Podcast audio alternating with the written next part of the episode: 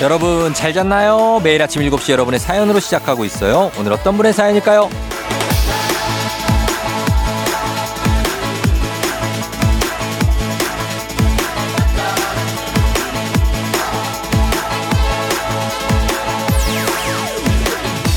1489님, 쫑디, 쫑디가 제 꿈에서 할 말이 있다고 찾아오셨는데 제가 출근해야 하니까 다음에 얘기하자고 돌려보냈어요. 그리고 알람 소리에 깼는데 알람이 지금까지 너무 원망스러워요. 대체 쫑디가 저한테 무슨 말을 하려고 했을까 너무 궁금해서요. 쫑디, 뭐라고 하시려고 그런 거예요?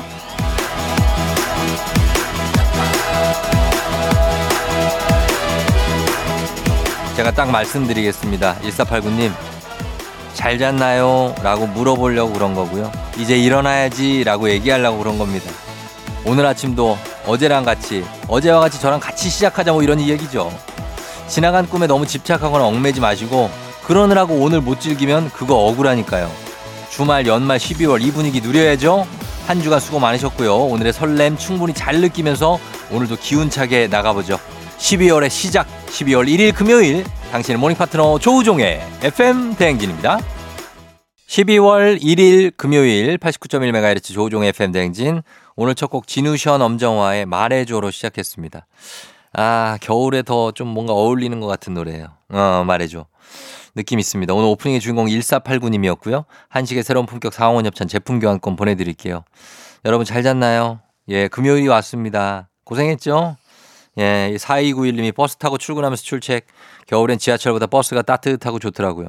아, 그래요? 어, 버스 따뜻하고. 지하철도 이제 밑에서 좀 히터 나오는데, 뭐 그런 느낌 따라 다 다르니까. 예. 그리고 3811님, 평소엔 출근 준비하면서 듣는데 오늘은 연차라 이불 속에서 듣고 있어요. 아, 행복하다. 아, 진짜 부럽다. 예, 이불 속에서 이렇게 얼마나 평온합니까, 아침에. 어, 그래요. 이럴 때 딱 듣고 맥스웰의 Whenever, Whatever, Wherever 뭐 이런 노래 들으면서 막 커피 한 잔 참 김이 올라오고 아, 기가 막힌다. 음. 그런 거 있는 것 같습니다. 5481님, 쫑디. 계절마다 계절 냄새가 있다고 하잖아요. 겨울 냄새, 여름 냄새 이런 거요. 근데 전 맡은 적이 한 번도 없거든요. 겨울 냄새가 도대체 어떤 냄새죠? 이런 냄새가 있는데 그 겨울 냄새 있잖아요. 아, 겨울이면 왜 그 정말 목 끝까지 막 차가울 정도로 막 시원한 어떤 그 공기 냄새 있지 않나요? 그런 냄새면서도 한편으로는 뭔가 좀 쓸쓸하면서도 뭔가 차가운 냄새. 그런 특유의 겨울 냄새가 있는데 그래서 더욱더 약간 뭔가 크리스마스 아니 따뜻한 색깔 빨강색 초록색 막 이런 게 좀 따뜻하게 느껴지지 않나. 그런 겨울 냄새 한번 느껴보시기 바라고 그게 또 20대 때 느끼는 겨울이랑 3, 40대, 뭐 50대, 막 60대, 70대 느끼는 겨울 느낌 냄새가 다 다른 것 같아요.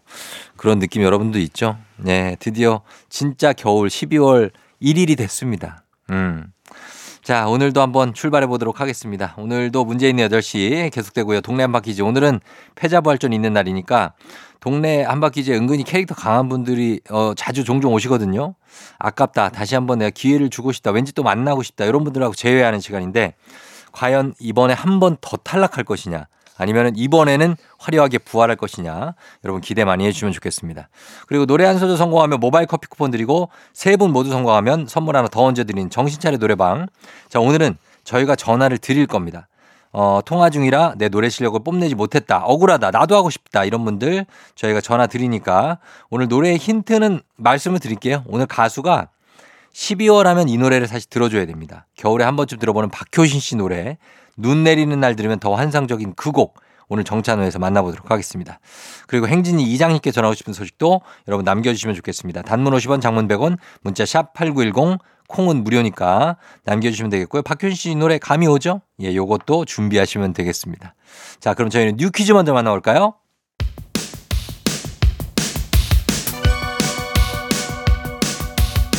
아하 그런 일이. 아하 그렇구나. 이어 DJ 종디스파랑 함께 몰라도 좋고 알면 더 좋은 오늘의 뉴스를 콕콕콕 퀴즈 선물은 팡팡팡. 7시엔 뉴 퀴즈 on the music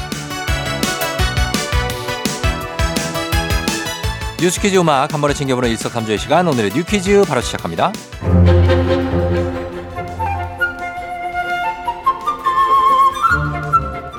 올겨울은 미세먼지가 유난히 짙을 거라고 합니다. 해수 온난화 현상인 동태평양 엘니뇨 현상으로 영향으로 찬바람이 약해지면서 대기는 정체되고 미세먼지는 더욱 쌓일 거란 전망인데요. 이에 따라 정부가 12월 1일 오늘부터 제5차 미세먼지 계절 관리제를 시작합니다. 배출가스 5등급인 노후 차량은 운행을 하는 것만으로도 과태료를 내야 하는데요. 12월 1일 오늘부터 내년 3월까지 넉 달간 수도권을 비롯해서 부산, 대구, 대전, 광주, 울산, 세종에서 적용됩니다. 다만 5등급인 모든 차량이 단속 대상이 되는 것은 아니고요. 소방차, 구급차 등 긴급 차량과 장애인 차량 등은 제외됩니다. 정부는 초미세먼지 배출량 17% 감축을 목표로 세웠는데요. 지하철 등 다중이용시설의 실내 공기질 현장 점검도 강화하고 도로 청소차 운행을 늘리는 등 주거지 인근 미세먼지 감축에도 집중할 예정이라고 합니다.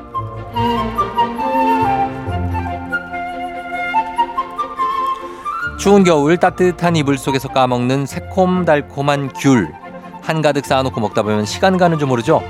지금까진 껍질에 핀 곰팡이는 그냥 떼어내고 드셨다면 오늘부터는 주저없이 버리셔야 합니다. 터진 채 방치되거나 조밀하게 맞다 보관된 귤은 곰팡이가 잘 생기는데요. 함부로 먹었다가는 건강에 독이 될 수 있습니다.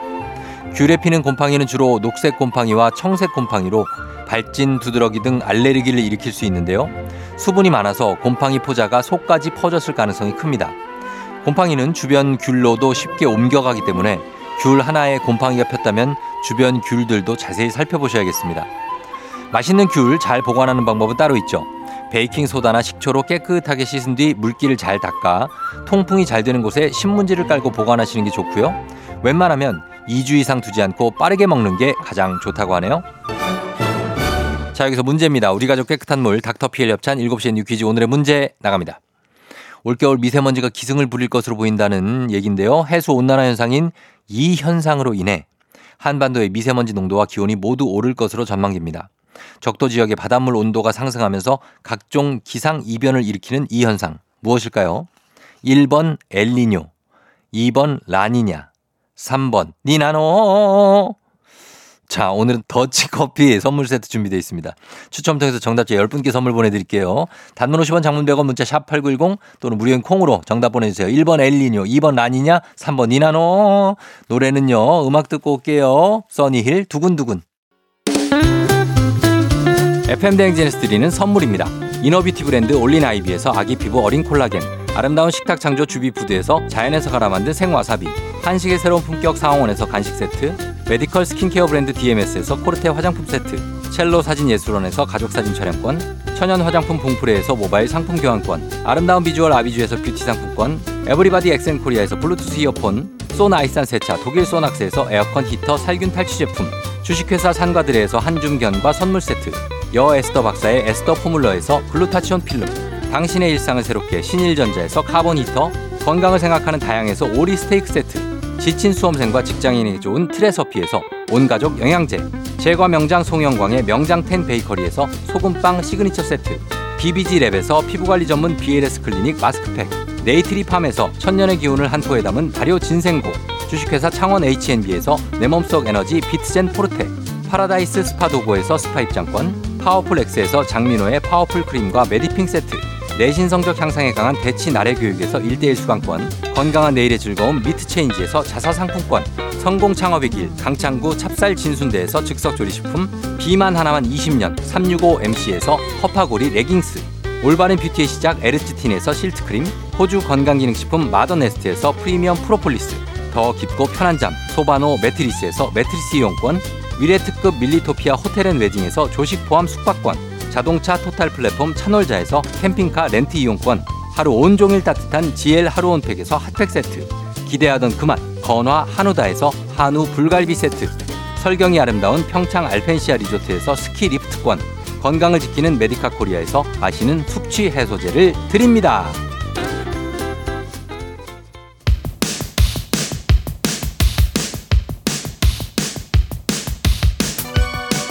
7시에 뉴퀴즈 온 더 뮤직 오늘의 퀴즈 정답 발표합니다. 적도 부근 수온이 상승하면서 기상이변을 일으키는 현상 정답 1번 엘리뇨죠.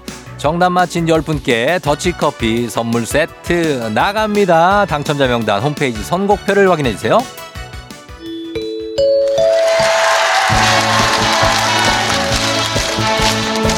노래 한 소절로 정신을 확 깨우는 아침 정신 차려 노래방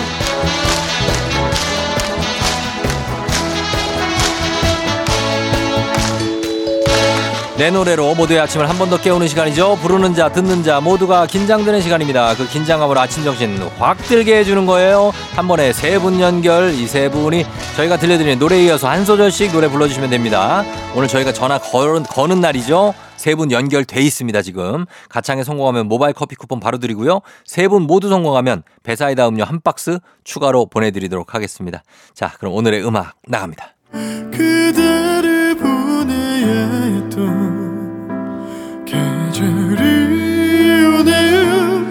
자, 여기서부터 순서대로 갑니다. 1번잖아요. 계절이 오네요.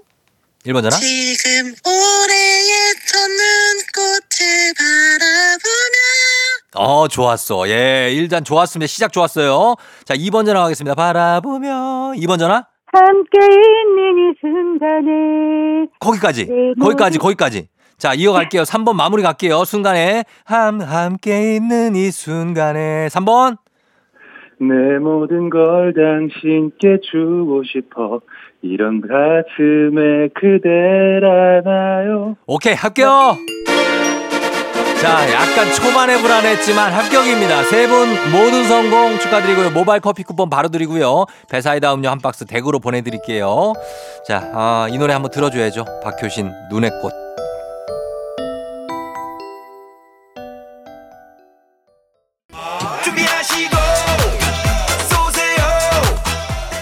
조우종의 FM댕진 일부는 미래에셋증권 코지마 안마의자 꿈꾸는 요셉 메디카 코리아 비비톡톡 경기도 농수산진흥원 제공입니다. KBS 쿨 FM 조우종 FM 댕진 함께하고 있습니다. 저는 신나는 금요일 여러분 예 조금 여유 있게 보내시길 바라고요.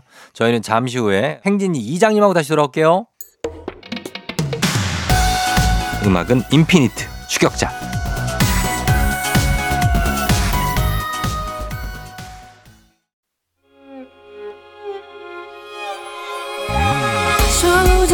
조정 나를 조정해줘. 조정 나의 조정 나를 조정해줘. 하루의 시절 우정조가 간다. 아침엔 모두 FM 댕진. 기분 좋은 하루로 FM 댕진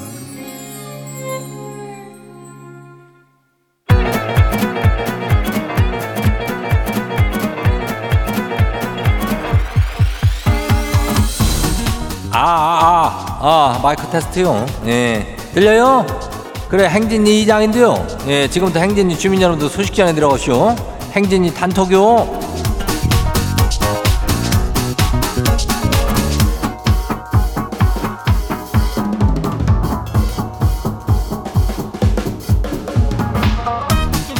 그래야 행진이 단톡요. 예, 소식 들었쇼? 그 최, 저, 원해 주민이 말이요. 이장 소문을 많이 들었대요. 그러면서 키읔을 그 저기 두 개나 붙여가지고 문자를 남겨놨는데 뭔 소문을 어떻게 들었는겨? 예. 이 장에 대해서는 어떤 그 저기 한 소문이 돌고 있는지 살짝 저기 하긴 그 아마 아주 그냥 뭐 재미지죠 뭐 이런 거라든지 뭐 아니면 매력이 어마어마하다 뭐 이런 내용이겠지 예 이 장이 보통은 뭐 그런 평을 어떻게 좀 직설적으로 다 듣는 듣는 편이니까 예 그 어때요 어 최원의 주민 소문만큼 괜찮죠 예, 소, 솔직히 얘기하면은 소문보다 더 웃기고 재미나고 그러죠. 예. 뭐 이장님으로 얘기하기가 좀 저기 하니까 최원의 주민이 소문을 이렇게 무성하게 알리는 데서 그치지 않고 감상평도 좀 남겨주면은 아주 좋을 것 같아요. 예. 그러면서 우리는 저기 오늘 마련된 선물 소개해야죠. 예, 오늘은 이거 나가요. 블루투스 이어판 나가요. 예, 알죠? 어, 그러니까. 그거 이거 잘 챙겨가요. 그럼 우리 행진님 단톡 시작해요.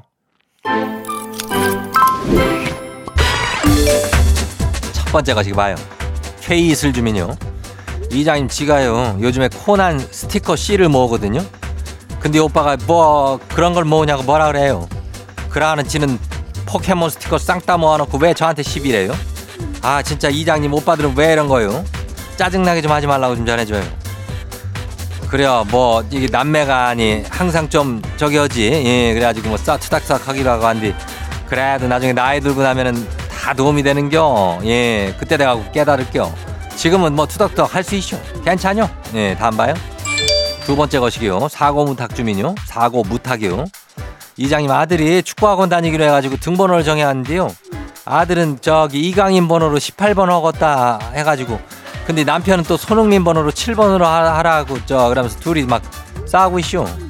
이장님이 축구 쪽은 또한 자리 하시잖아요. 이장님이 딱 정해주시면 좋겠는데요. 그거래 별은 이렇게 등번호래 별은 이장도 그렇지만은 이게 18번, 7번 달면 좀 부담이 많이 되겠죠? 예. 나는 오히려 이런 거보다는 좀 부담 없는 번호 하는 게 좋을 것 같아. 아니면은 그거 어때요? 우리 영표 번호 12번요. 예. 사실 12번은 다들 좀 기피하는 번호긴 하죠. 아니면 골키퍼가 갖는 번호인데 그걸 달고 잘하면 월매나 잘하는겨. 예?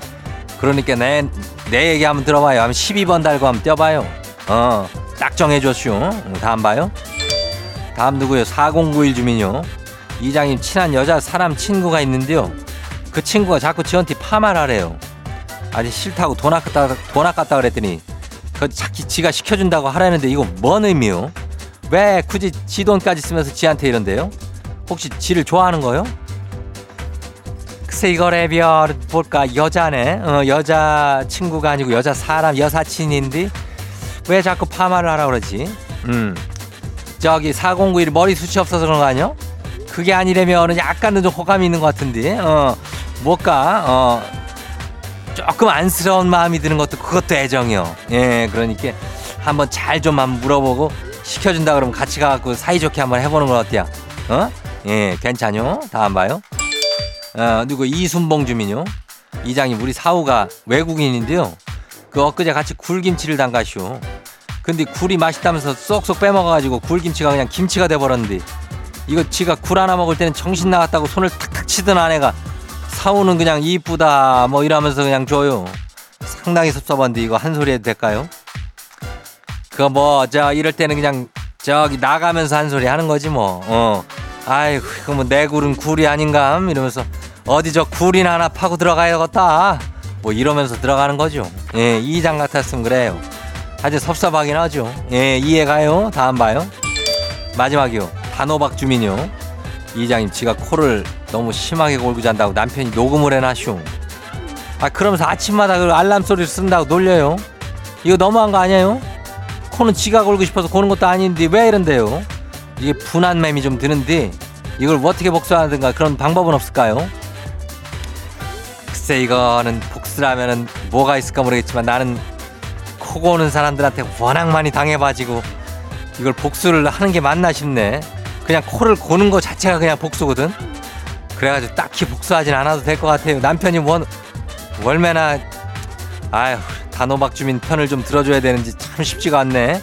어 그냥 조금 이해하면서 넘어가요. 예, 코 고는 거 괜찮요. 복수하지 마요.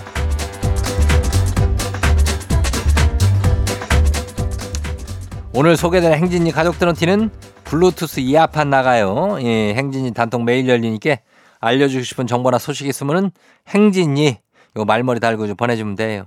단문이 50원이 장문이 100원이 예, 문자가 샤퍼고 89106 콩은 무료죠. 그래 일단 우린 노래 저기 하고 올게요. 아이브 키치 It's our time.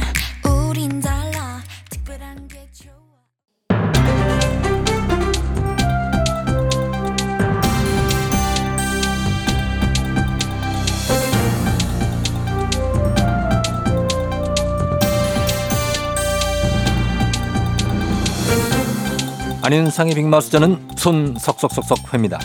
비대면 진료와 병원 접수 및 예약 서비스를 제공하는 애플리케이션 똑딱. 이를 통해서만 진료를 예약할 수 있는 병원이 늘어서 문제가 되고 있다고 하는데요. 자, 이 소식 어떤 분이 전해주시죠? 이런 거는 또저 낭만 닥터가 나와서 줘야죠. 네. 안녕하세요. 한석규입니다. MC분은 저 이 앱 아시죠? 써봤지 이거? 알죠. 병원 가면은 거기 이제 똑딱에서 문자가 오지요. 병원 예약이 가능하니까 그 소아청소년과 대기는 정말 또 힘들지 않습니까? 그렇죠. 가입자가 천만 명에 연계 병원만 만여 곳 정말 많이들 쓰고 있어요. 많이 쓰지요. 근데 문제는 아 이게 이제 유료화가 됐거든요. 아, 유료화가 되고 이게 말이 좀 많다고 하는데요. 아파서 어쩔 수 없이 이용을 하게 되는 거지만 돈을 더 내가면서 이용을 해야 되나 그러면서요. 근데 이게 더 큰 문제가 이제 생겼어요. 원래는 전화로도 예약을 같이 받는데 아 점점 이 앱 예약으로만 일어나다는 그런 병원이 늘고 있다 이겁니다. 아니 그러면은 좀 그게 이 스마트폰이 없으면 예약 진료가 안 된다는 겁니까? 요즘에 조부모님들이 돌보는 아이들도 많고요. 어르신들 사용이 좀 어려울 수도 있는데 이건 좀 뭐 규제를 하든지 그런 게 필요할 것 같은데요. 아, 규제를 따로 만들 필요는 없어요. 진료가 가능한데 특정 예약 방법만 그 유도를 하면 이거 진료 거부에 해당이 되는 거야 이게. 어? 진료 거부는 자격 정지 1개월 행정 처분이나 1년 이하의 징역, 천만 원 이하의 벌금, 어? 형사처벌 가능합니다. 그러면은 이거 불법이네요. 의료법 위반이 신고 가능한 거 아닙니까? 이 신고도 근데 쉽진 않아요. 국민신문고에 민원 넣는 게 제일 빠른데 근거 자료가 있어야 되잖아요. 그러니까 문서로 민원을 올려야 되는 거예요. 아 이게 저앱 사용도 어려운 분들이 국민신문고를 이용해서 문서로 민원을 넣는 거 요거는 쉽겠습니까? 그러니까 저 디지털 취약계층이 사회적으로 점점 소외된다. 이런 얘기가 끊이질 않고 있는 거야. 아무튼 이 보건복지부는 상황을 예의주시하고 있다 그러고 있는데 애초에 이런 앱은 정부에서 운영을 해주거나 그러면 안 되는 거야? 어? 아 이거 뭐 그렇게 어려운 거야 이게? 어? 예, 이게 뭔가 좀 참. 조치가 필요해 보이긴 하네요. 국민 건강과 관련한 서비스가 유료화가 되고 심지어 일원화까지 되면 이거를 어, 소외 계층이 많이 늘어날 게 뻔하니까 주시만 하시지 말고 대책도 좀 생각을 해봐 주시기를 부탁 좀 드리겠습니다. 소식 감사하지요.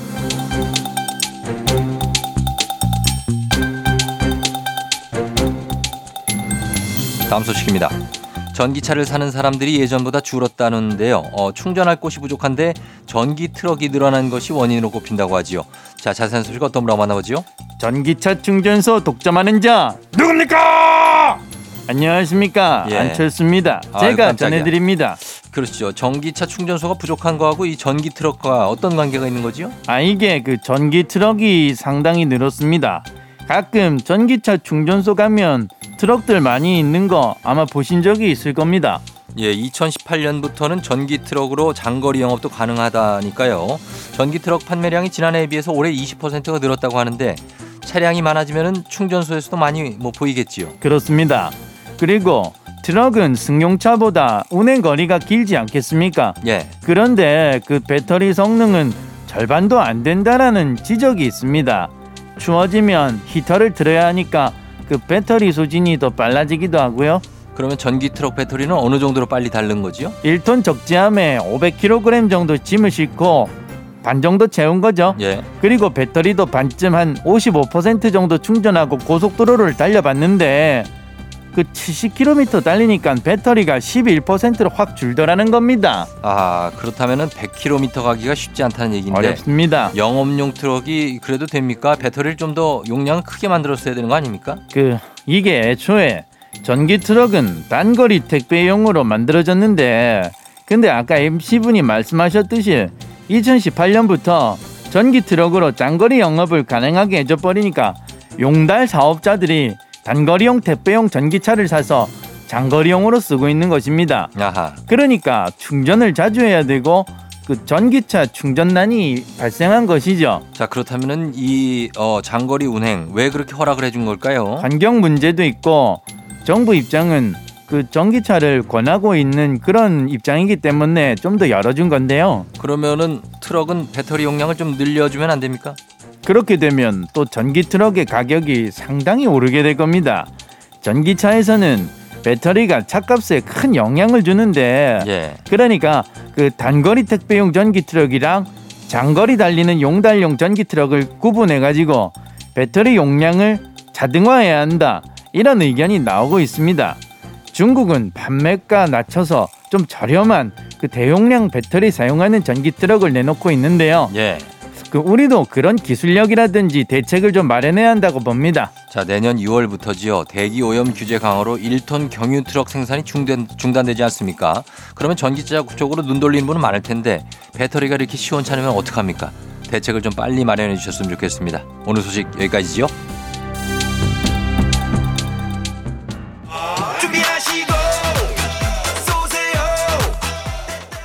조우종 FM 댕진 2부는 고려기프트, 일양약품, 김포시 농업기술센터, 신한은행, 참좋은여행, 포스코 E&C, 워크웨어, 티뷰크, 넷플릭스 서비스 코리아, 티맵 대리, 임금님표 2000 브랜드 관리본부 제공입니다.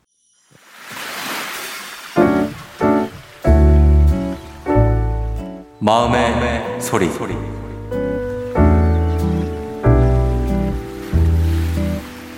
어머님. 매년 김장하시면서 허리 아프다고 하시잖아요. 배추도 직접 사서 쪼개고 절이고 식기까지 다 해 놓으시는데 무도 손으로 다 썰어야 맛있다 그러시면서 책갈도 안 쓰시잖아요. 어머님, 이젠 절인 배추도 괜찮은 것 같아요. 아이고 허리야 아프다 하실 때마다 마음이 너무 아파요. 김장김치 맛있는데 건강하셔야 돼요. 저희도 자주 찾아뵙고 맛있는 것도 많이 사드릴게요. 어머니 사랑합니다. 네, 오늘 마음의 소리는 며느리곰님의 마음의 소리였습니다. 며느리곰님께 가족사진 촬영권 그리고 건강기능식품 보내드릴게요. 아, 이렇게 또 며느리가, 어, 이렇게 어머니 걱정을 해주시고 너무 좋네요. 그죠? 어머니! 예, 이거 저희 와- 아내가 하는 어, 그 톤하고 비슷해요. 예. 어머니! 예. 어, 그런 틈인데. 하여튼 이렇게 고부간에도 사이가 좋고 그러니까 좋습니다. 음, 잘 지내시고, 그리고 건강하시고, 어머니는. 그리고 김치 너무 무리하면서 담그시면은 건강 상하니까 그냥 이제는 그 절인 배추 이렇게 해가지고 하시고 아니면 좀 가끔 사드시고, 저 어머니. 아이, 죄송합니다만. 물론 그게 좀 마음에 안 드시겠지만은 그래도 그렇게 한번 해보시는 것도 좋을 것 같습니다. 자, 이렇게 매일 아침 속풀이 가능합니다. 하고 싶은 말씀 소개 담긴 말 남겨주시면 돼요. 원하시면 익명, 삐처리, 음성 변조 다 해드리고 선물도 드려요. 카카오 플러스 친구 조우종의 FM 댕진 친구 추가하시면 자세한 참여 방법 볼 수 있습니다. 많은 참여 부탁드리고요. 3부는 문제 있는 8시, 8시 동네 한바 퀴즈 오늘 패자부활전 기대해 주시면 좋겠습니다. 음악 듣고 패자부활전으로 돌아올게요. 프라이머리 팔로알토 범키 러브 I can call it love. 오늘 내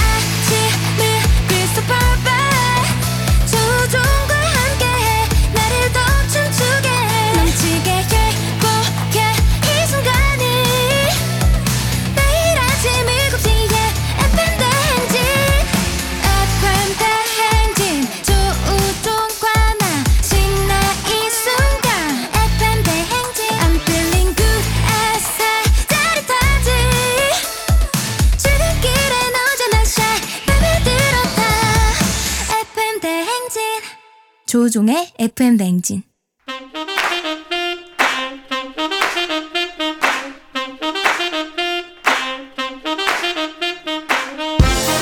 바쁘다 바빠 현대사회 나만의 경쟁력이 필요한 세상이죠. 눈치, 지식, 순발력 한 번에 길러보는 시간입니다. 경쟁이 꼽히는 동네 배틀 문제 있는 8시 동네 한바 퀴즈.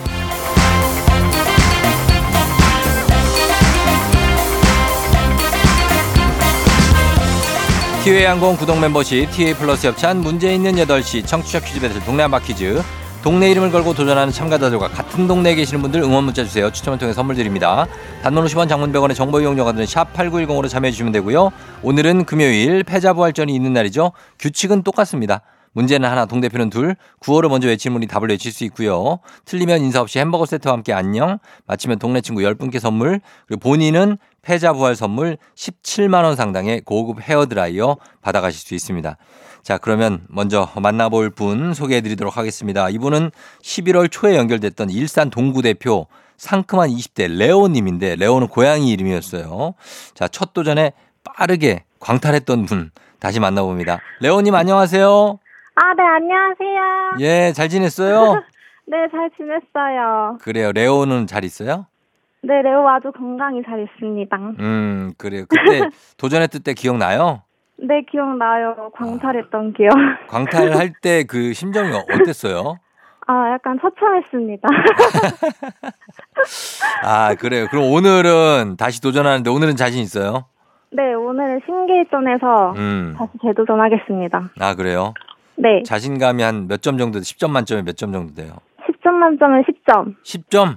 네, 어, 알겠습니다. 그러면 한번 어, 도전, 저희 기대해 볼게요. 네, 예, 그래요. 침착하게 한번 풀어봐 주세요. 기다려 주시고요.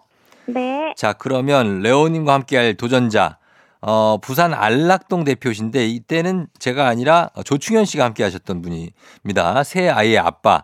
아이들이 탈락 소식을 듣고 패자부활전을 엄청 기대하고 있다고 하는데 받아봅니다. 어, 만나봅니다. 여보세요?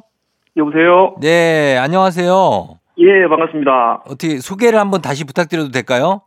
예, 저는 동래구 안락동 대표 희경준 세 아이의 아빠입니다.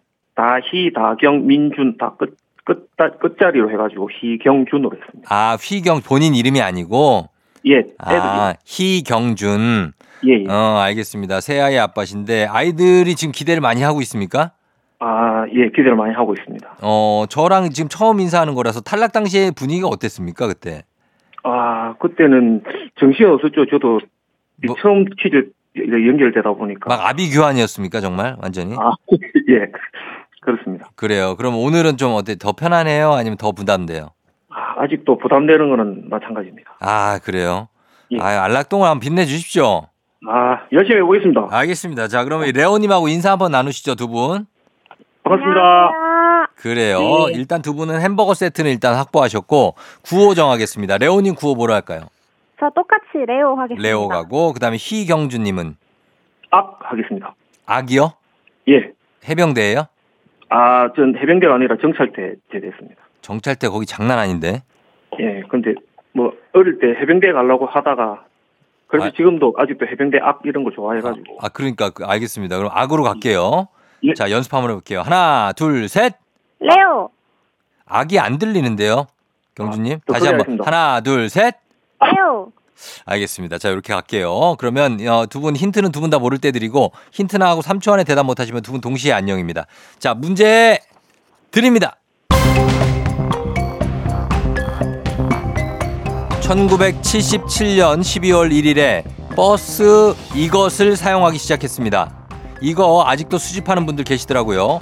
학생과 일반으로 구별되어 있고 요금이 오르면서 이것도 바뀌었습니다. 사재기를 막기 위해서 승차권, 회수권과 함께 사용되다가 서울 기준 99년 1999년 10월부터 전면 사용 중지됐습니다. 버스 요금을 낼 때악 빨랐습니다. 악 토큰 토큰이요? 예 토큰 정답입니다. 예. 버스 토큰 정답입니다. 동전 모양의 주조물. 예. 악, 저 휘경준님, 예. 이거 앞에서 맞힐 수도 있었잖아요.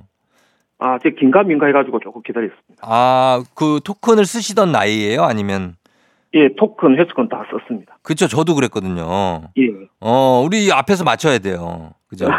어, 아, 근데 좀 죄송하다. 우리 저, 저 레오님한테도 한 말씀 위로의 말씀 전해주세요. 예, 레오님, 뭐, 어떻게 하다 보니까 제가 됐는데, 하여튼, 앞으로 또 좋은 기회가 있을 것 같습니다. 화이팅! 예, 레오님은 토큰을 모를 거예요. 20대면 모르잖아. 모르는데. 그죠? 예. 예, 어쨌든 문제 운이 좋았습니다. 아, 예, 감사합니다. 축하드리고 동네 친구 부산에 10분께 선물 드리고 패자 부활 선물 17만 원 상당의 드라이어, 고급 헤어 드라이어 드릴게요. 예, 고맙습니다. 그래 아이들한테 한마디 할까요? 이제 안녕해야 되는데. 예, 그, 제가 아내를 한 네 번, 다섯 번 만나고 22년 동안 지금 저랑 같이 살고 있는데. 가- 같이 살아줘서 고맙고, 음. 앞으로 딱 100살까지만, 조금 음. 얼마 남았으니까 100살까지만 같이 더 살, 살자. 그리고 우리 다이, 다경이, 민준이 다 사랑한다. 앞으로도 FM 댕진도 많이 사랑해 주세요. 예, 당연합니다. 그래 저한테 하고 싶은 말씀 있습니까? 아, 우리 쫑디, 그, 네. 앞으로 건강 관리 잘 하시고요. 음, 앞으로도 청취자들이 그 상쾌한 아침을 맞이할 수 있도록 네네. 많은 좋은 방송 부탁드립니다. 아유 덕담 감사합니다. 그러면 주말 잘 보내시고 예. 예, 여기서 인사할게요. 안녕. 안녕. 예. 자, 이렇게 해서 휘경준, 새아이의 아빠님이 예, 성- 어, 패자부활전에서 부활을 했습니다. 그리고 레오님은 아쉽게도 탈락했지만 괜찮습니다. 이런 경험이 언젠가 엄, 큰- 엄청난 도움이 될 겁니다. 자, 그러면은 이제 청취자 문제로 넘어가도록 하겠습니다. 지금으로부터 약 40여 년 전인 1980년 12월 1일 KBS 1TV에서 이것 TV 방송을 시작했습니다. 화면에 빛이 달라졌죠. 여러 색과 다양한 소리를 통해 먼 곳의 소식을 생생하게 볼 수 있게 됐는데 이후에 TV는 여러 형태로 많은 발전을 해왔습니다. 1980년 12월 1일 시작된 TV 방송 어떤 방송일까요? 사실 이 날 FM 대행진도 KBS에서 첫 방송을 시작한 날입니다. 1980년 12월 1일 오늘입니다. 자, 1번 어쩔 TV, 2번 컬러 TV, 3번 다은 TV. 여러분 다은 TV라고 있습니다. 많은 사랑 좀 부탁 좀 드려보도록 하겠습니다.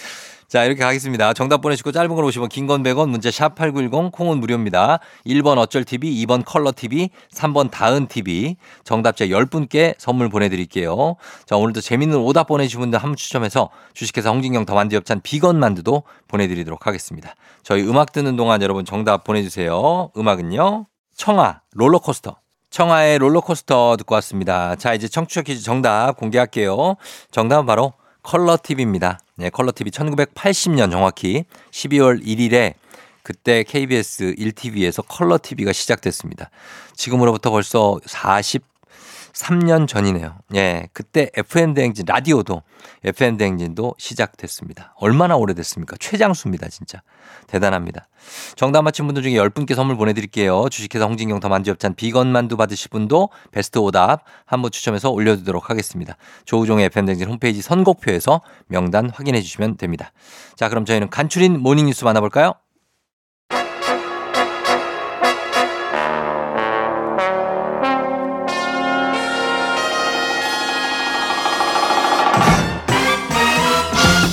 간추린 모닝뉴스 KBS 오현태 기요미 기자와 함께하도록 하겠습니다. 안녕하세요. 안녕하세요. 예, 오현태 기자는 뭐 재테크 같은 거를 어떤 방법으로 합니까? 어 사실은 뭐 크게 하진 않고 있습니다. 저축입니까? 저축보다는 이제 음. 대출 상환이죠. 대출 상환이 그게 저축이에요. 저축이죠. 그럼 나 원리금을. 갚으니까 네 원금은 저축, 네. 이자는 월세 개념인 거죠. 음, 네. 저도 대출이 있어서 네. 원리금 함께 갖고 겁니다. 있는데 네. 아니 네. 부채도 자산이니까 네. 우리가 또 이렇게 대. 대출 네. 갚고 있는 거에 네네 어, 위안을 가지면 될 것 같습니다. 맞습니다. 네. 자, 오늘 뭐 경제 관련 소식이 첫 번째 기사라서 이렇게 물어봤는데 금융 투자 관련 소식입니다. 홍콩의 주가 지수, 항생 지수죠? 네. 예, 와 연계한 금융 상품을 은행들이 소비자들한테 팔았는데 이게 큰 손실을 볼 가능성이 크다고요? 네, 그 최근 뉴스에서 좀 많이 나오고 있는 소식입니다. 그 은행들이 판 상품이 홍콩 H 지수 기초 주가 연계 증권이라는 상품입니다. 예. 아, 주가 연계 증권이라는 게 흔히 ELS라고 음. 불리는 금융 상품인데요. 이게 그렇죠. 말 그대로 주가에 연동을 해서 음. 투자 수익이 결정이 되는 상품입니다. 예. 그래서 이 상품은 홍콩 H 지수 기초기 때문에 예. 홍콩 H 지수에 연동이 돼서 수익이 결정이 되는데 음. 이 홍콩 H 지수라는 게 홍콩 증권 시장에 상장된 중국 기업 중에 50곳을 추려서 만든 거고요. 예. 변동성이 좀 높은 게 특징입니다. 어, 예, 예. 그래서 이 지수가 2021년 2월에는 1만 2천 선을 넘기도 했었는데 네. 21년 말에는 8천 선까지 떨어졌고 오. 현재는 6천 대에 머무르고 있거든요. 어, 변동 크네. 네, 이렇다 보니까 이제 큰 손실이 나고 있는데 하나은행에서 판매한 것 중에 만기가 돌아온 게 181억 원인데 손실 확정 금액이 83억 원. 예. 손실률이 46%나 됩니다. 반토막 난 게 이렇게 많다는 얘기예요. 네. 아, 그러면은 이게 문제는 내년에 만기가 돌아오는 어, 이 투자 규모가 주요 은행에서 판 것만 10조 원 규모라고. 네. 예. 그러니까 주요 은행이라는 것이 뭐 국민, 신한, 하나, 우리, 농협은행 네. 이 다섯 개 은행에서 판매한 홍콩 H 지수 ELS 가운데 내년 상반기에 만기가 돌아오는 게 8조 4천억 원, 하반기에 만기가 돌아오는 게 3조 9천억 원 가량입니다. 음. 그러니까 만기 때 이제 손해를 보지 않고 원금을 돌려받으려면 이제 만기 시점에 홍콩 H 지수 또 가입할 때 시점의 H 지수 이 지수를 비교를 하는데 예. 이 만기 시점의 지수가 가입 시점 지수의 65에서 70% 정도 수준이 돼야 됩니다. 음. 그러니까 ELS가 이제 보통 만기가 3년이기 때문에 그렇죠. 내년 상반기에 만기가 돌아오는 상품은 2021년 상반기에 가입한 거거든요. 예, 예. 이때 홍콩 H 지수가 앞서 말씀드린 대로 만에서 만 2천 대였습니다. 예. 근데 현재 홍콩 H 지수가 6천 대에 머물고 있기 때문에 음. 이게 내년 상반기까지 간다면은 65에서 70% 수준이 안 되는 거거든요. 안 되죠. 그래서 수조 원대 손실이 날 수도 있는 상황입니다. 그러네요. 지금 투자 금액이 10조 원이 넘으니까 이렇게 대규모 손실 가능성이 커지니까 투자자들 입장에서는 여기서 뭐 이게 불안전 판매 아니냐라면서 반발하는 사람들도 뭐 많다고요. 네, 그 ELS에 전 재산 8천만 원을 넣었는데 음. 4천만 원만 남았다는 통보를 최근에 받았다. 음. 노후 자금 1억 원을 넣었던 70대 어머니가 원금 40% 이상을 손해 보게 생겼다. 아이고. 이런 호소들이 뭐 금융 소비자 단체나 인터넷에 잇따르고 있습니다. 예, 예. 그래서 이들의 상품을 이제 이분들이 가입을 할 때이 음. 설명을 제대로 못 들었거나 짧게 들었다. 뭐 음. 이런 얘기도 하고 있거든요. 그렇죠. 여기 뭐 사인하시고요, 어머님. 네. 뭐 여기 여기 하시면 돼. 이렇게 그렇죠. 들었을 수 있어요. 그 이게 사실이라면 이제 불안전 판매에 해당을 합니다. 음. 그리고 뭐 설명을 했더라도 이게 투자 상품을 팔 때이 네. 사람의 투자 성향을 이렇게 뭐 설문 조사를 통해서 이제 어. 적거든요. 네. 그- 그거를 이제 분석을 하는데 네. 투자 성향은 좀 안전을 선호하는 사람인데 음. 이런 위험한 상품을 팔았다. 그럼 그것도 음. 이제 불안전 판매에 해당할 수가 있어서요. 음. 이 불안전 판매가 사실이라면 음. 이 금융 상품을 판 금융사에서 소비자들에게 손해를 배상을 해줘야 됩니다. 음. 그래서 집단 소송 움직임도 있고요. 그래요. 그래서 금융감독원이 이제 올해 안에 은행들이 이제 판매 원칙을 지켜서 판매를 했는지 음. 이런 홍콩 H 지수 ELS에 관련한 기초 사실관계를 파악하겠다 이렇게 밝혔습니다. 음, 이렇게 전 재산을 넣은 분들은 어, 뭐 심정적으로는 보호를 좀 받았으면 좋겠는데 맞습니다. 아, 과연 어떻게 금감원에서 어떻게 처리를 하게 될지 지켜보겠습니다. 다음은 서울시 이 교통방송이죠. TBS 관련한 소식인데 오늘부터 시작되는 서울시 예산안 심사에 TBS의 존폐가 달려 있다고요. 네, TBS가 사실 뭐 서울시 방송이지만 전국적으로도 좀 유명한 그렇죠. 방송이고요. 예, 예. 원래는 서울시 산하의 한 사업소였습니다. 그러니까 음. 일 쉽게 말해서 산하 기관이었는데 예, 예. 2020년에 미디어 재단으로 독립법인이 됐거든요. 음. 그러니까 서울시에서 독립을 한 건데 예. 사실 이제 서울시 산하 기관 시절에는 이제 공공기관 성격이 있기 때문에 수익 사업을 크게 할 수가 음. 없었고 교통정보 중심으로. 예. 못해서 네. 당장 이제 독립은 했지만 수익을 낼 방법이 없다 보니까 음. 서울시에서 매년 출연금을 받았습니다. 받았죠. 이게 TBS 연간 예산의 70% 정도를 차지를 했거든요. 네. 그래서 이런 서울시 예산 지원이 이 조례를 통해서 이뤄지고 있었는데 네. 작년 지방선거에서 이제 국민의힘 소속 오세훈 시장이 당선이 되고 음. 시의회도 국민의힘 우위로 바뀌었습니다. 그랬죠. 그래서 시의회에서 이 TBS를 지원하는 조례를 내년 음. 1월부터 폐지하겠다 이렇게 결정을 했습니다. 곧 다가오네요, 이제. 네, 그래서 서울시 지원이 내년부터는 당장 내년이라고 해봤자 이제 다음 그러니까 다음, 다음 달인데요. 달이니까. 끊긴다는 얘긴데요. 예. 서울시와 TBS는 이제 6개월만 더 서울시 예산을 지원해 달라. 음. 그 사이에 좀 방안을 마련해 보겠다. 예, 예. 이렇게 요청을 한 상황이고요. 오늘부터 시작되는 서울시 예산안 심사에서 음. 논의가 될 예정입니다. 그러니까 TBS는 당장에 이제 프로그램 제작비 뭐 이런 게 여러 가지가 문제가 생기니까 6개월만 좀 기다려 달라라는 네. 입장인데 만약에 지금 이 예산안 심사에서 출연금 지원을 내년부터 끊기로 서울시의회에서 최종 결정이 되면 TBS는 그럼 어떻게 되는 겁니까? 그러니까 TBS가 1년에 쓰는 돈이 한 400억 원 정도인데 네. 앞서 말씀드린 대로 70%가 서울시 예산 지원입니다. 음. 그래서 이게 내년 1월 그러니까 다음 달부터 뚝 끊기면 프로그램 제작은 물론이고 이 음. 직원들 월급도 제대로 주지 못하는 상황에 그렇겠네요. 놓이게 될 수가 있고요. 예. 그래서 이번 사태를 놓고서 이제 서울시 지원금이 끊기는 게 결정된 건 1년 전인데 음. 그 사이에 서울시가 이제 TBS를 인수할 곳을 좀 적극적으로 찾던지 음. 지원을 계속할 수 있는 뭐 또 다른 조례안을 발의하든지 이런 음. 적극적인 노력을 시차원에서 했어야 되는 거 아니냐 네네. 이런 지적이 있고요. 음. 또 한편으로는 방송사를 인수할 곳을 찾는 데는 시간도 오래 걸리고 이게 또 인수 조건이 까다로운데 음. 시간을 1년만 준 것은 시의회가 좀 성급했던 거 아니냐 이런 음. 반론도 있습니다. 예. 그러니까 어찌 됐건 이 시의회가 이 6개월 연장이나 뭐 다른 지원 방안을 이제 마련해 주지 않으면 승인해 주지 않으면 네. TBS가 이제 내년에 문을 닫게 될 수도 있는 상황인데 음. 서울시나 뭐 TBS, 서울시 의회가 이제 머리를 맞대고 파국은 좀 막아야 되는 이런 음. 상황입니다. 그렇습니다. 예, 이런 사안이 있고 그리고 어, 하나만 더 보겠습니다. 이번 뉴스 운동 욕구를 불러 일으키는 소식. 근육량이 많으면 당뇨 발생 위험이 줄어든다고요. 발병 위험이. 네, 그 성균관대 의대 연구팀이 네. 2016년부터 18년까지 건강검진 받은 성인 약 37만 2천 명을 대상으로 분석을 했습니다. 네. 그래서 이분들을 근육량에 따라서 네개 그룹으로 나눠서 비교를 했는데 음. 근육량이 아주 많은 그룹은 적은 그룹에 비해서 이제 당뇨병이 생길 확률, 발병률이 21% 줄었다고 합니다. 어. 그래서 당뇨병 관련해서 뭐 당화 혈색소나 인슐린 저항성 이런 말도 음. 많이 들어보셨을 그렇죠. 텐데 예.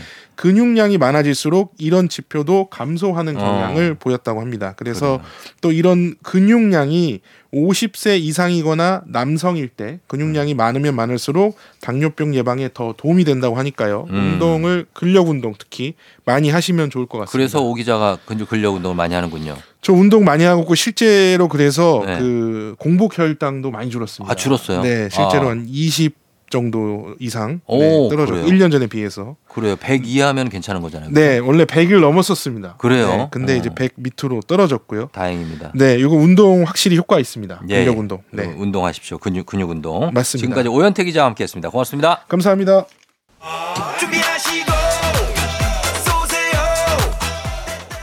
조우종의 FM댕진 3부는 미래에셋증권 지벤컴퍼니웨어 경기도 농수산진흥원 취업률 1위 경북대학교 금성침대 프리미엄 소파 에싸 티맵 대리 땅스 부대찌개 제공입니다.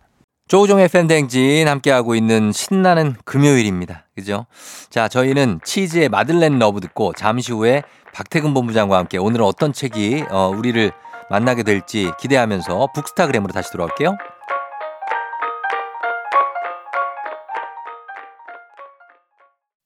기분 좋은 바람에 진해지는 feeling 들리는 목소리에 설레는 good morning 너에게 하루 더 다가가는 기분이 어쩐지 이젠 정말 꽤 괜찮은 feeling yeah. 매일 아침 조종의 FM 댕진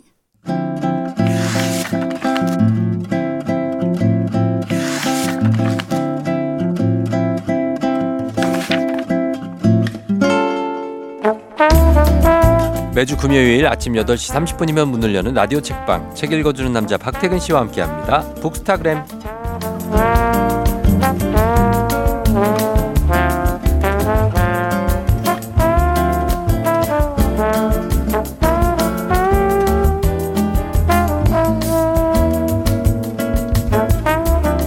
북스타그램 시작합니다. 5316님이 본부장님 볼메인 듯 자세히 볼수록 멋있고 오래 보면 더 사랑스럽고 이야기를 나눌수록 매력이 배가 되는 분 볼수록 매력 있는 볼매입니다. 박태근 본부장님 어서 오세요. 네 안녕하세요 박태근입니다. 예, 본부장님 볼매라고 하는데 이런 얘기 들어본 적 있습니까? 보통은 반대였던 것 같아요. 아 그래요. 처음 보면 대체로 음. 어, 인상이 선한 편이잖아요. 어. 부드럽고 아, 호감도가 있다가 네. 막상 대화를 나눠보면 어. 사람이 그렇게 따뜻하지 않다, 차갑다 어. 이런 평을 많이 받았던 것 같아요. 어, 역시 사, 사람들 평이 정확해요. 사람들 평이 정확해. 나도 내가 오래 봤지만 어 건조하죠 좀 제가. 건조해. 음. 솔직히 그런 건 있어. 그러니까 저도 이제 연말이잖아요. 네. 연말 정도 되면 음. 본부장 정도 되면 어. 막 팀별 회식도 하고. 그럼 그럼 저는 그런 말을 잘 안 하는 사람이더라고요. 안 하고 안 하고 안 해요?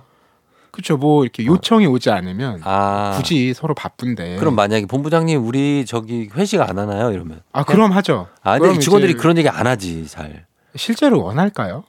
원하는 사람 일부 일부 있습니다. 자 우리 제작진 회식 원하는 분 손 들어 보세요. 자 누구 김우용 예 김우용 자 김우용입니다. 여기도 소수 의견이네요. 여러분 김우용입니다.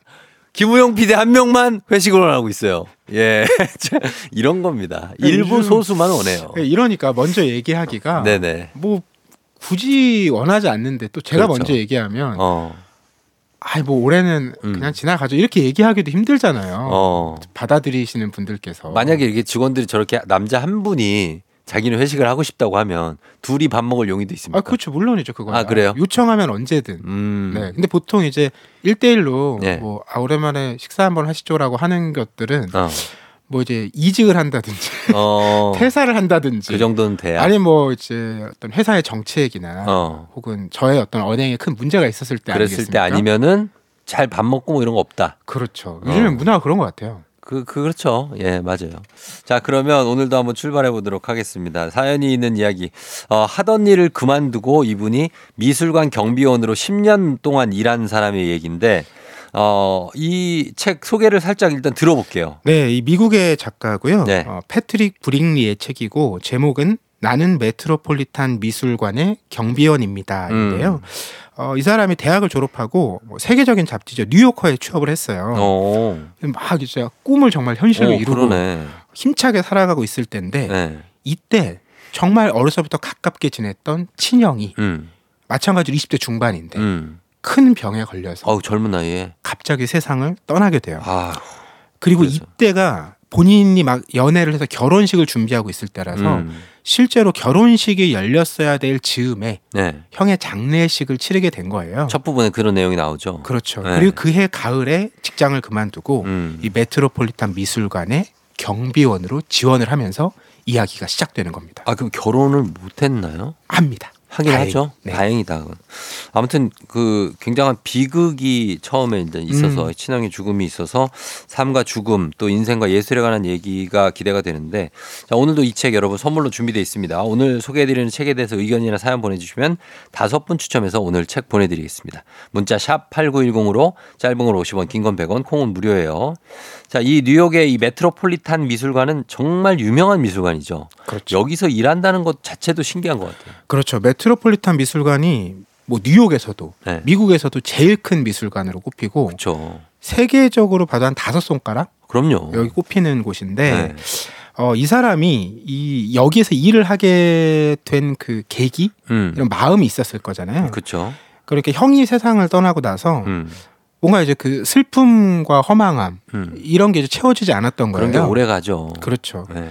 그래서 아 이런 회사처럼 늘 내가 익숙해져 있는 공간 이런 곳이 아니라 음.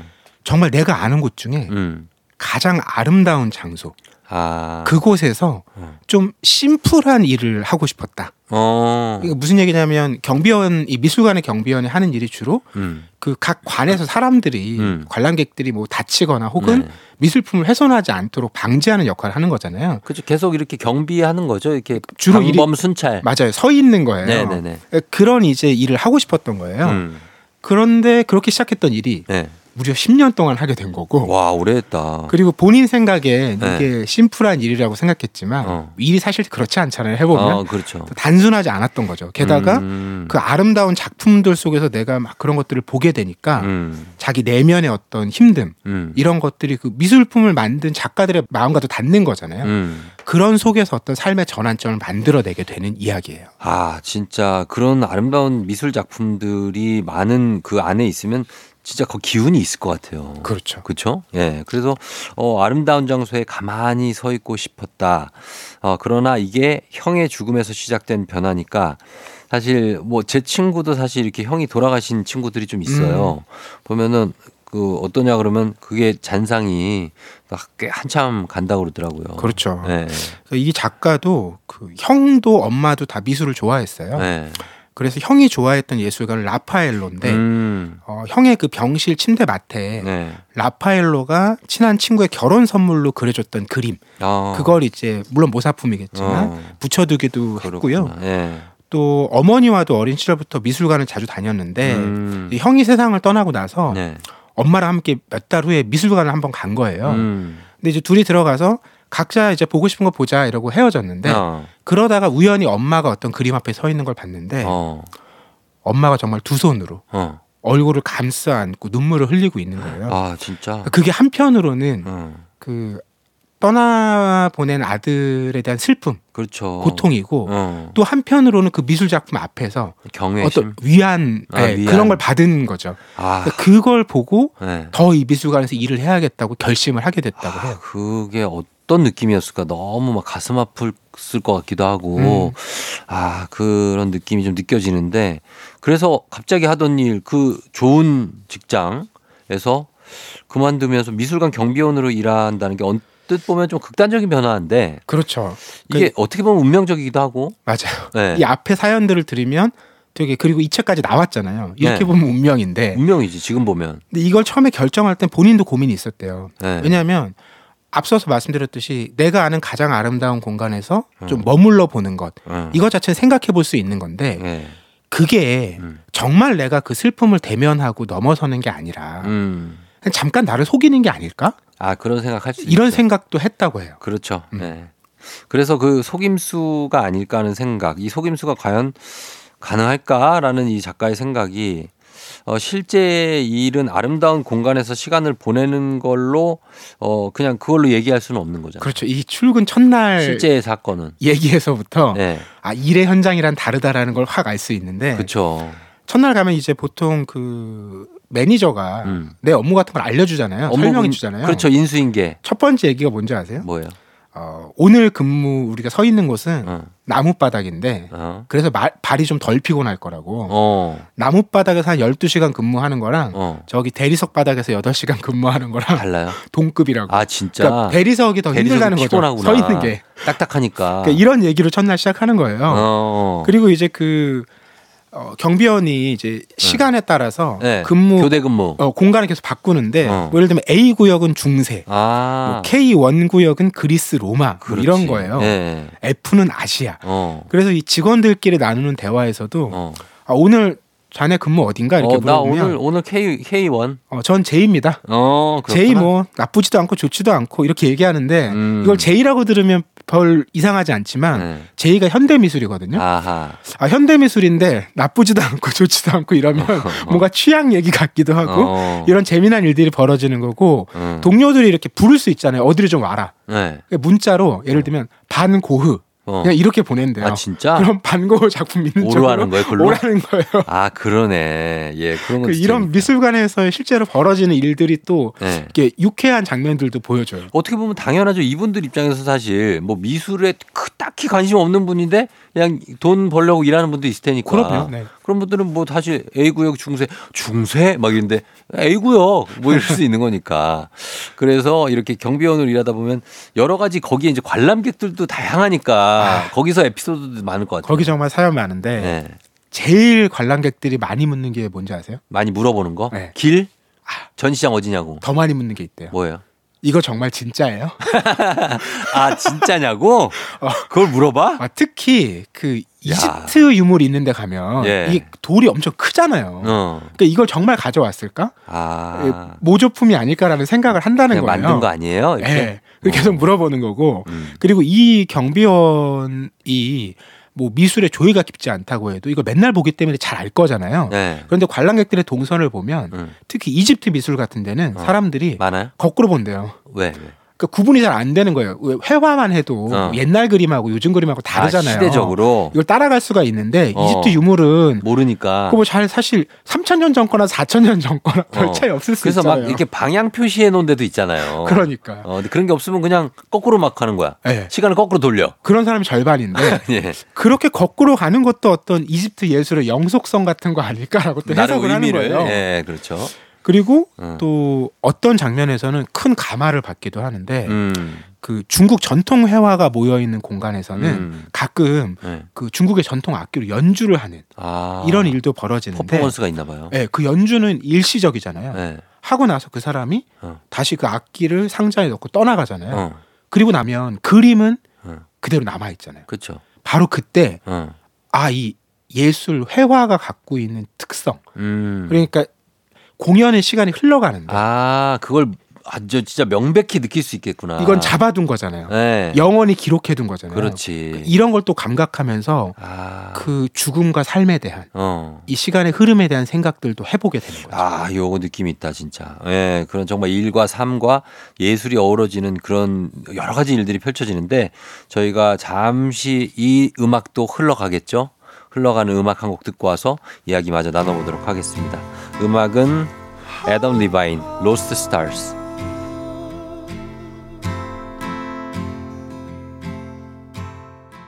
애덤 리바인의 Lost Stars 듣고 왔습니다. 자, 오늘은 오늘의 책 형이 세상을 젊은 나이에 떠난 후에 하던 일을 그만두고 미술관 경비원으로 일하게 된 이야기 패트릭 브링리의 나는 메트로폴리탄 미술관의 경비원입니다로 함께하고 있는데 어 결국 작가는 여러 미술관의 예술 작품들 또 사람들 속에서 음.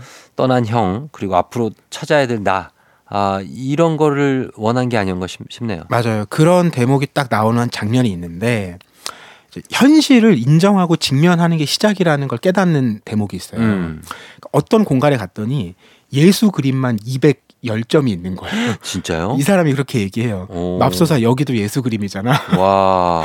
예수 그림이 워낙 많으니까. 어. 근데 예수 그림을 가만히 살펴보니까 대부분이 어쨌든 그 십자가에 못 박혀 음, 죽는 그렇죠. 그 장면이 가장 드라마틱하기 때문에 많이 그려놓는다는 거예요. 네. 그런데 그 장면을 보면 어 배경에 사람들이 있잖아요. 음. 사람들의 모두가 슬퍼하는 게 아니라는 거예요. 아. 그러니까 어떤 사람은 그 상황 속에서도 그냥 또 자기 일 해야 되는 거고 어. 어, 걸어가야 되는 거고 어. 이런 사람들이 있다라는 거예요. 음. 그런 그림 속을 채운 다양한 사람들의 면모를 보면서 진짜 아무리 중차대한 순간이라고 해도 음. 놀랍거나 신비로운 순간이라고 해도 음. 세상은 돌아가고 그쵸. 우린 또 삶을 살아가야 된다라는 거죠. 네. 그러니까 형이 어, 생각과 달리 어. 너무 이른 나이 세상을 떠났지만 음. 그걸 내가 안타깝고 너무 아쉽지만 음. 또 세상과 내 삶은 다음 시간으로 흘러가야 된다라는 걸 음. 깨닫게 되는 장면인 거죠. 그쵸. 우리가 그걸 극명하게 깨닫는 게 장례식장이에요. 음, 거기 가면 사실 사람이 죽고 그것에 대해서 이제 추모하는 공간이지만 야, 뭐 요즘 어떻게 지내? 음. 뭐 이런 얘기 하잖아요. 그냥 맞아요, 모여서 맞아요. 문상객들이 그렇습니다. 우- 가끔 웃기도 하고, 음. 예, 뭐 술도 마시고 그런 거 보면 사실 세상은 계속 멈추지 않고 돌아간다는 게 느껴지지 않나 싶은데, 어, 다양한 시간과 공간을 이곳에서 경험해보는 것도 이 과정도 좀 도움이 많이 됐을 것 같아요. 맞아요. 그 미술관 가면 고대부터 현대까지 음, 또 지역도 다 아우르잖아요. 그렇죠. 이 사람이 입사 첫날에 걸어가면서 느꼈던 걸 묘사한 장면이 있는데 음, 플립북을 넘기듯이 아, 그림들을 스나쳐, 스쳐서 수세기를 넘나든다. 아, 그치. 그림의 내용은 신성과 세속을 오가고 음, 배경은 스페인이었다가 프랑스가 되었다가 다시 이탈리아가 된다. 아, 너무 멋있다. 그렇죠. 어, 그리고 그렇게 서양을 바라보고 있다가도 네, 몸의 방향을 돌리기만 하면 음, 1만 킬로미터 이상 떨어진 중앙 아프리카까지 단번에 이동한다. 어, 그러니까 이거 보면서 아 미술관 실제로 그런 공간이겠구나라는 게 박물관 그쵸. 같은 곳이 네. 감각이 되더라고요. 어, 이거 약간의 영상미까지 느껴져요, 심지어. 이 활자 속에서. 음. 예, 그런 느낌인데, 어, 그런 작가가 다시 이곳을 떠나게 됐지 않습니까? 10년 돼서? 어 맞아요. 그 이유가 뭔지도 궁금하거든요. 이게 조금 먼 이유가 하나 있는데 네. 재미난 게 이 미술관에서 일하는 경비원들만 해도 여기 수백 명이거든요. 그렇겠죠? 그분들이 네. 미술 작품도 그리고요. 음. 시도 쓰고요. 음. 글도 써서 만드는 음. 잡지가 있어요. 아. 그리고 이분들의 작품을 모아서 어. 갤러리 빌려서 전시회도 해요. 아, 그래요. 이런 걸 경험하면서 네. 아 내가 여기서 지금 어. 경비원이라는 제복을 입고 있지만 음. 그 안에 각자가 또 이런 음. 예술에 대한 생각, 자기 삶 이런 것들이 있구나. 어. 나도 이제는 좀 수동적인 자세에서 미술품을 보는 자세에서 벗어나서 네. 뭔가 좀 새롭게 만들어보는 음. 이런 걸 해봐야 되지 않을까? 음. 이런 마음을 품게 되는 거예요. 그러네요. 하여튼 작가가 여기에 예술에 대해서 많이 거- 언급을 해놨으니까 책을 통해서 보시면 될 것 같고, 어, 그리고 나서 여러 가지 일에 도전했을 텐데, 마지막으로 작가가 어떤 일에 또 도전했습니까? 이러고 나서. 재미난 일을 하는데 네. 뉴욕에서요 음. 도보 여행 가이드를 합니다. 아, 또요좀 비슷한 일을 하네요. 그러니까 비슷한데 좀 다른 게 어. 이 미술관은 찾아오는 사람들을 자기가 보는 거잖아요. 네. 이번에는 그 사람들을 직접 끌고 다니면서 아. 세상에 대해서 내가 말을 해주는 거죠. 그렇지, 그렇지. 네, 그러니까 예술이라는 게 아까도 말씀드렸다시피 음. 지나가는 아름다움을 포착해서 음. 영원히 이제 존속되도록 음. 잡아두는 거잖아요. 네네. 그런 증거들이 미술관에 많이 있었던 거고 어. 이제 그걸 다시 또 살아있는 방식으로 음. 풀어내는 직업을 작가가 선택한 것 같아요. 네. 자, 오늘은 패트릭 브링리의 책, 나는 메트로폴리탄 미술관의 경비원입니다. 함께 만나봤습니다. 자, 박태근 본부장님 오늘도 감사했고, 저희는 다음 주에 만나요. 네, 고맙습니다.